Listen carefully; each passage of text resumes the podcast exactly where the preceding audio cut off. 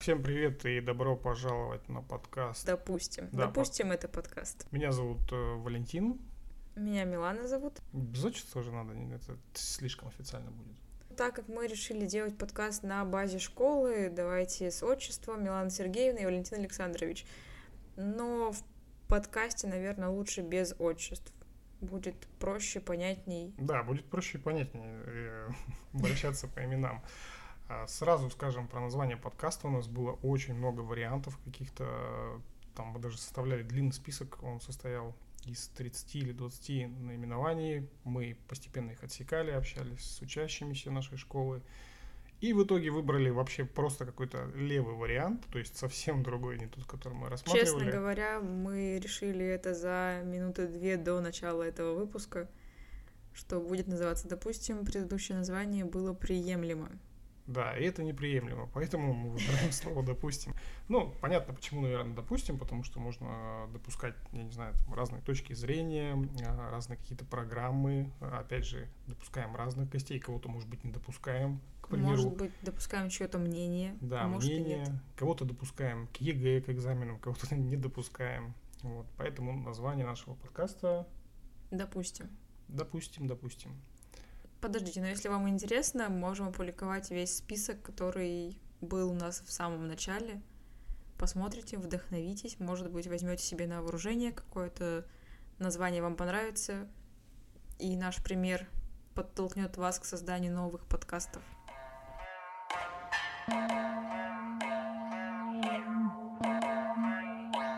Давайте расскажем немножечко про подкаст. Наверное, те, кто слушает подкаст, уже знают, что это такое. Почему мы вообще решили его записывать? Есть такой форум «Ленский берег», где участвуют молодые специалисты, где надо придумать свой проект, который будет актуален на данный момент и как-то помогать людям. Милана, такой вопрос. Вот э, любой человек вообще может прийти и получить э, деньги на проект. Что нужно, чтобы что-то подобное сделать? Да, это может абсолютно любой человек сделать. Надо рассказать вообще, что за идея, понятным языком, цель проекта своего, целевую свою аудиторию, описание проблемы. То есть этим проектом вы должны решить какую-то проблему, какую-то социально значимую проблему. Милана, а на кого больше ориентирован вообще подкаст? Это, наверное, две целевые аудитории. Школьники, подростки от 14 до 18 лет. Также взрослые люди, в том числе родители тех же самых подростков. Да, это уже здорово. Я просто себя помню от 14 до 18 лет. Ужасный был период. Поддерживаю. Да, маме Здорово. большое спасибо, что она это все терпела.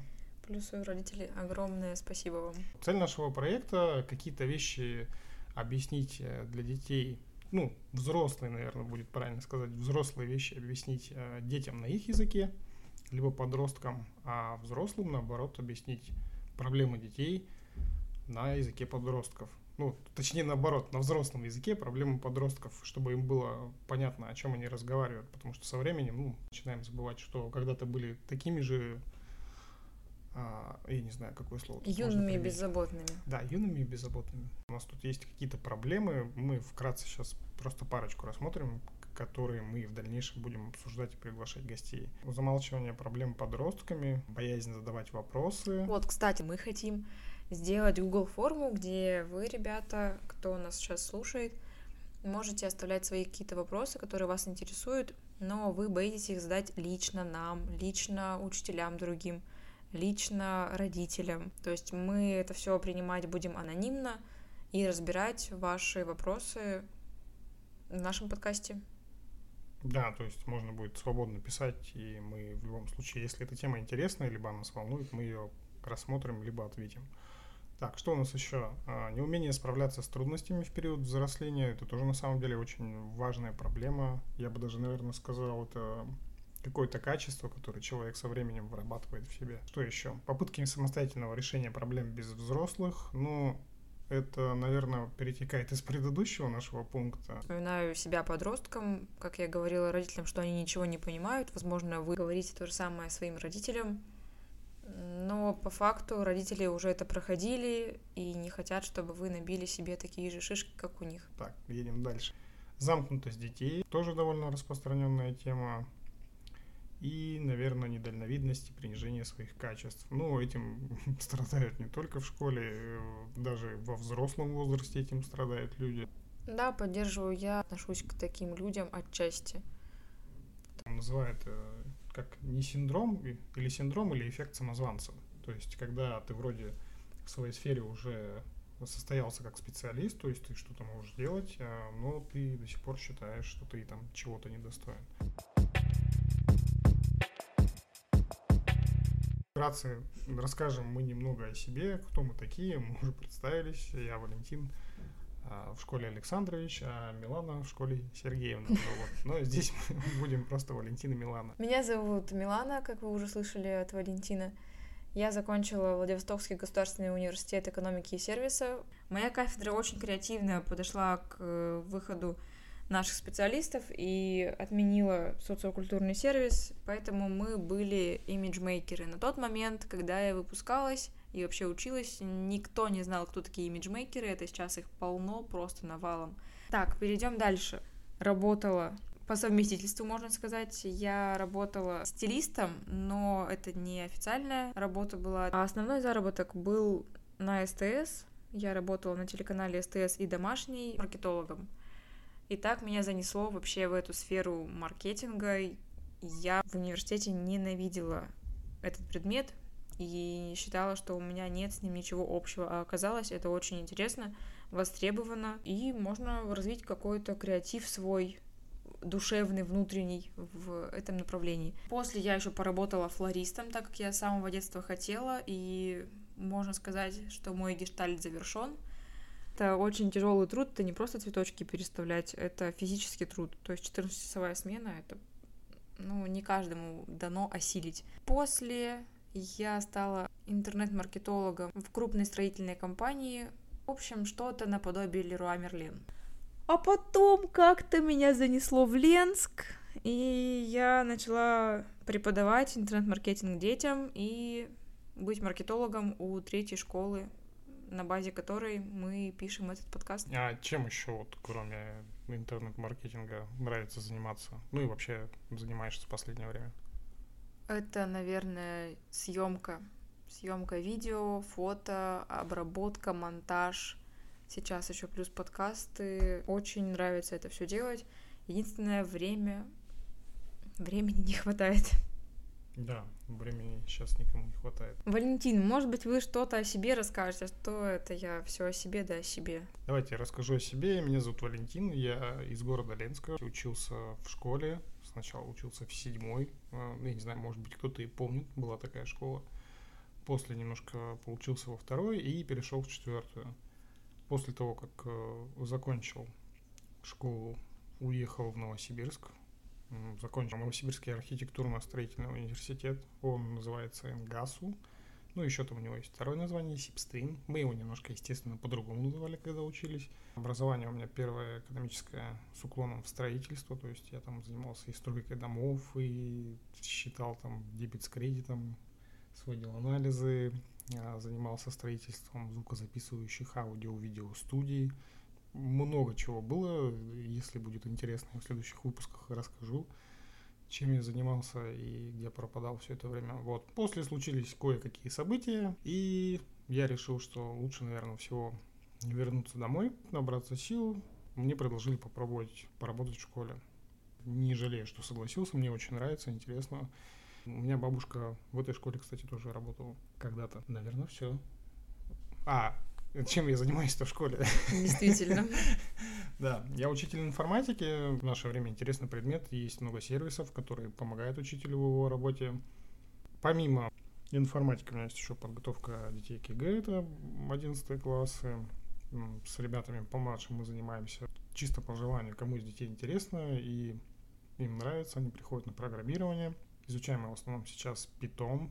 Очень удобный, интуитивно-логический язык. Что еще? Помимо информатики, программирования, есть кружок иллюстрации, где мы с детьми разбираем дизайн, что-то рисуем, участвуем в различных конкурсах. Также я пом- помогаю Милане где-то что-то снимать, где-то монтировать, дорисовывать. Ну, в общем, у нас коллаборация. Как-то про иллюстрацию ты очень мало рассказал, потому что, насколько я знаю, иллюстрация с тобой вообще всю твою жизнь. Да-да-да, я в школе комиксы рисовал, у меня там эти были космодесантники утки, мы даже нарисовали целый комикс на две тетрадки. А, надо, фи... подожди, надо уточнить, что это в твоей школе, в твое да, школьное это, время. Это в мое школьное время, когда я учился еще в первом и втором классе, мы прям тетрадки, в тетрадках рисовали ручкой. Там было, по-моему, 40 уток космодесантников. Фишка была в том, что каждую главу одна уточка отправлялась в мир иной. Вот. В космос. Нет? Ну, почти. Вот там что-то грустненькое было, но было интересно. То есть у нас э, весь класс прям ждал, когда мы там дорисуем и дадим почитать. Да, рисование со мной всю мою жизнь. Хобби, которым я занимаюсь очень часто. Этим Мне делаю. кажется, это хобби, переросшее в работу уже. Ну да, это можно сказать как вторая работа. Она занимает большую часть времени. Смысла сейчас, наверное, нету много о ней рассказывать, потому что я тут могу часами просто вам рассказывать. Да, сделаем отдельно какой-то выпуск про иллюстрацию, аниме, манго и что-то приближенное к графическому дизайну. Да, у нас, кстати, Алексей Алексеевич, у нас есть э, учитель. О, точно. Из музыки. А, во-первых, можем про музыку поговорить. В общем, идей да, много. Да. Мы создадим Google форму. Даже будет лучше создать еще отдельную страницу ВК, отдельный телеграм-канал, где мы будем освещать наши новые выпуски и где вы будете писать, какие выпуски вам больше понравились, либо вы хотите какие-то другие темы затронуть.